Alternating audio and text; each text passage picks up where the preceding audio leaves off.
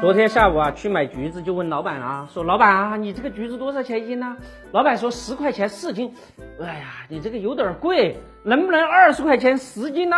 老板这样看了我一下，说，既然年轻人你这么有诚意，好吧，我说那给我来半斤吧。这只是一个笑话啊，我们今天看一看双十一商家的诚意到底谁玩谁。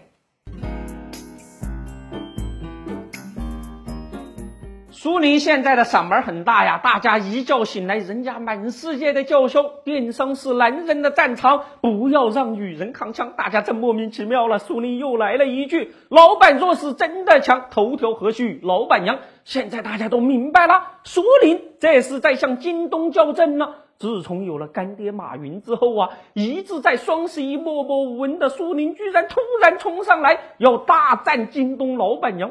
双十一。到底谁玩谁呢？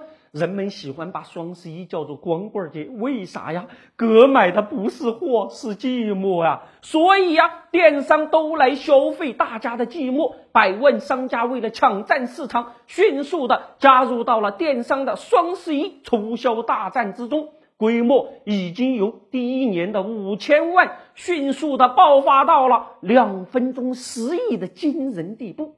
自从马云入股了苏宁，奶茶妹妹嫁给刘强东之后啊，双十一已经由商战变成了娱乐大战。干爹马云、奶茶妹妹、老板娘已经成了双十一的营销话题。事实上啊，第一次世界大战正是双十一这一天正式结束的。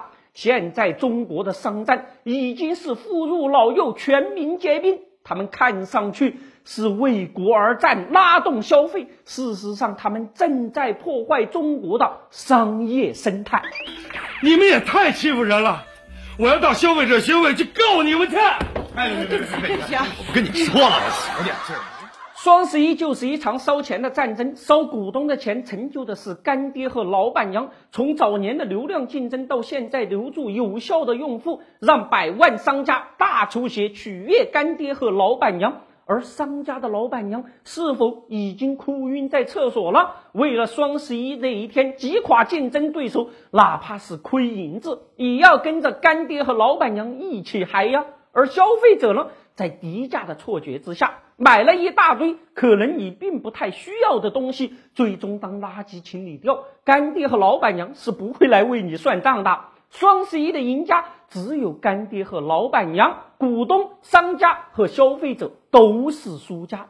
赢家和输家的区别在于，赢家有赚钱的能力，而输家只有赚钱的精力。往往输家会把赚钱的精力当成赚钱的能力。事实上啊，双十一的输家都是在压注。你拿走了赌场里边的芭比娃娃，可你已经囊空如洗。面对烧钱的双十一，也许。老百姓会说，那都是老太太吃面筋，吃完了都不晓得是个啥子滋味儿。我们还有一个微信公众号平台德林社，如果还想了解有趣、好玩、听得懂的经济学，那就在微信里搜文字“德林社”或者拼音“德林社”，点击关注即可。记住，不是德云社，是德林社，别设错了哟。